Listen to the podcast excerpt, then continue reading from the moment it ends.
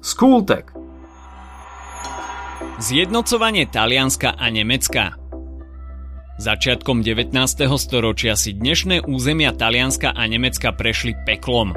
Po krátkej, no intenzívnej nadvláde Napoleona Bonaparta sa však obe krajiny vschopili a začal sa v nich proces zjednocovania. Nemecku ako aj Taliansku sa ho podarilo dokončiť krátko po sebe a o tom, ako oba procesy zjednocovania prebiehali, si povieme v dnešnej časti Skultegu. Územie Talianska bolo počas celého stredoveku rozdrobené na menšie štátne celky, podliehajúce rôznym sféram vplyvu. Po krátkom období napoleonskej nadvlády v Európe, keď podliehalo francúzskej hegemónii, sa znova vrátilo do stavu územnej rozdrobenosti. Sever Apeninského poloostrova patril pod nadvládu Habsburgovcov, ktorí vládli priamo v Benátsku, Lombardii, Toskánsku a Modene. Stred Talianska ovládal pápežský štát a južné neapolské kráľovstvo patrilo španielským Bourbonovcom. Nerovnomerný hospodársky vývoj spôsobil hlboké rozdiely medzi severom, kde sa rozvíjal priemysel a budovala sa moderná cestná a železničná sieť, a zaostalým prevažne polnohospodárskym juhom. Túžba po zjednotení krajiny sa prejavila v hnutí Risorgimento začiatkom 19. storočia a vyvrcholila revolučným hnutím v rokoch 1848 až 49. Aj keď neprinieslo očakávané výsledky, idea zjednotenia našla svoje miesto na dvore sardínskeho kráľa Viktora Emanuela II., ktorý zvolil taktiku vyčkávania na priaznivejšiu medzinárodnú situáciu. Tá prišla onedlho v podobe Krymskej vojny v rokoch 1853 až 1856, kde proti expanzionistickým snahám cárskeho Ruska vystúpila Veľká Británia a Francúzsko. Na ich stranu sa pridalo Sardínske kráľovstvo a získalo si tak medzinárodnú prestíž, ako aj užitočné spojenectvo s Francúzskom.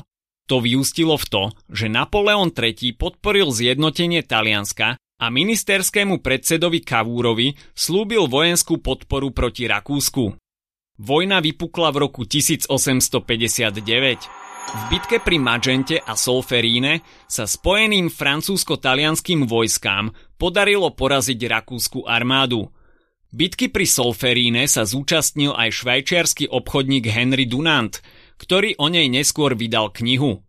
V nej opísal hrôzy vojny a priniesol návrh na založenie spoločnosti, ktorá by zabezpečovala starostlivosť od trpiacich.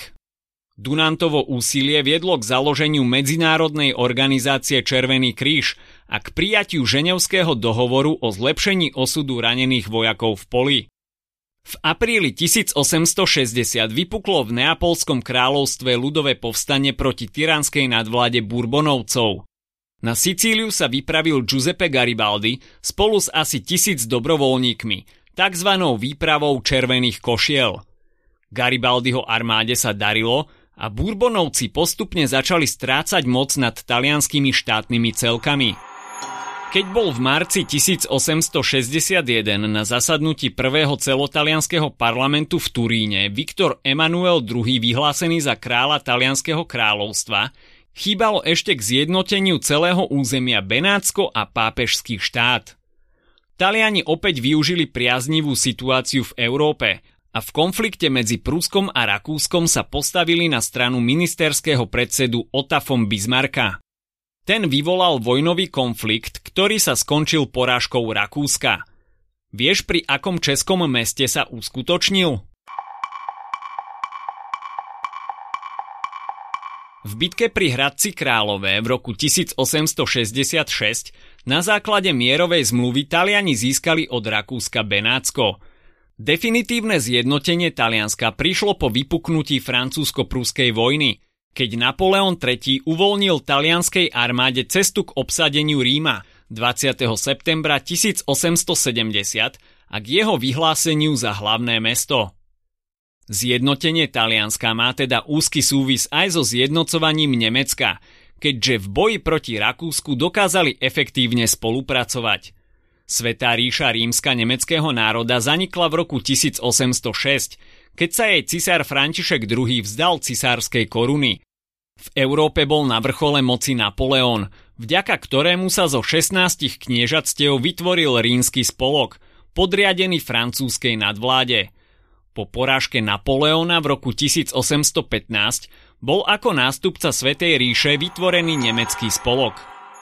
Podobne ako v Taliansku, aj v Nemecku prebudené národné hnutie žiadalo vytvorenie jednotného štátu – Volanie po jednote takisto vyvrcholilo počas revolúcie v rokoch 1848 až 49, keď sa vo Frankfurte zišlo celonemecké národné zhromaždenie, ktorého úlohou bolo vypracovať ústavu budúceho zjednoteného Nemecka.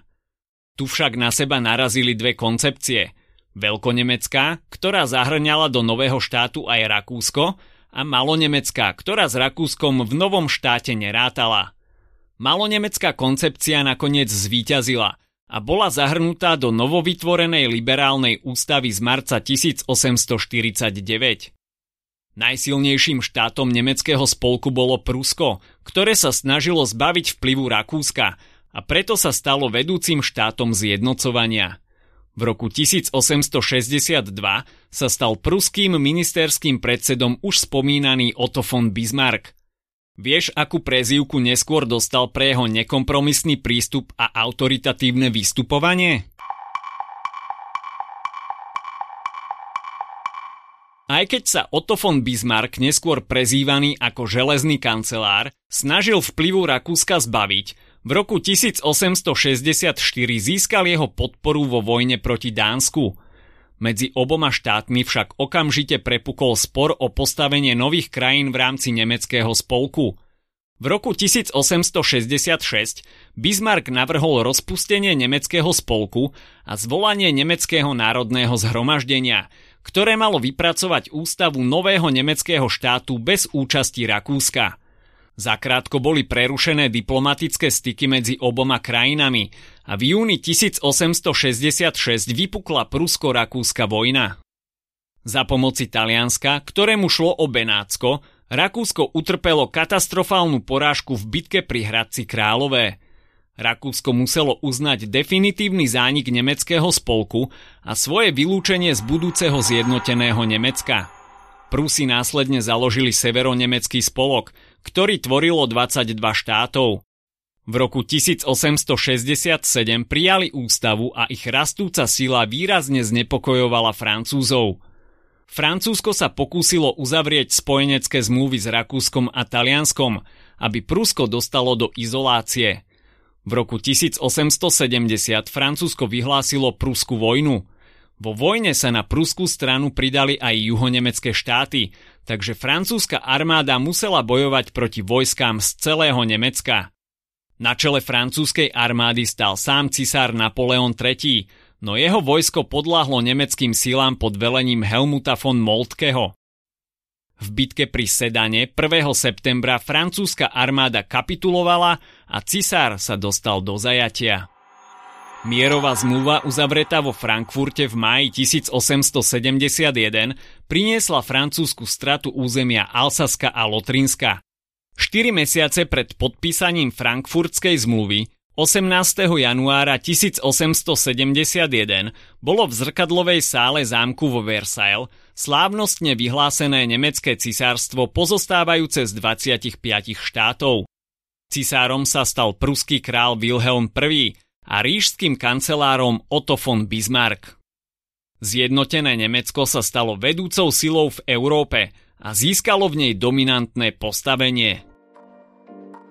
Ak sa ti dnešný podcast páčil, nezabudni si vypočuť aj ďalšie epizódy z Kultegu alebo našej série hashtag čitateľský denník. Spracovali sme v nej dve desiatky diel, ktoré by si mal poznať. Potešíme sa, ak nás ohodnotíš aj na Apple Podcasts, napíšeš komentár na YouTube – alebo dáš odber na Spotify, aby ti nič neuniklo. A nezabudni o nás povedať kamošom. Počujeme sa pri ďalšej časti Skultegu.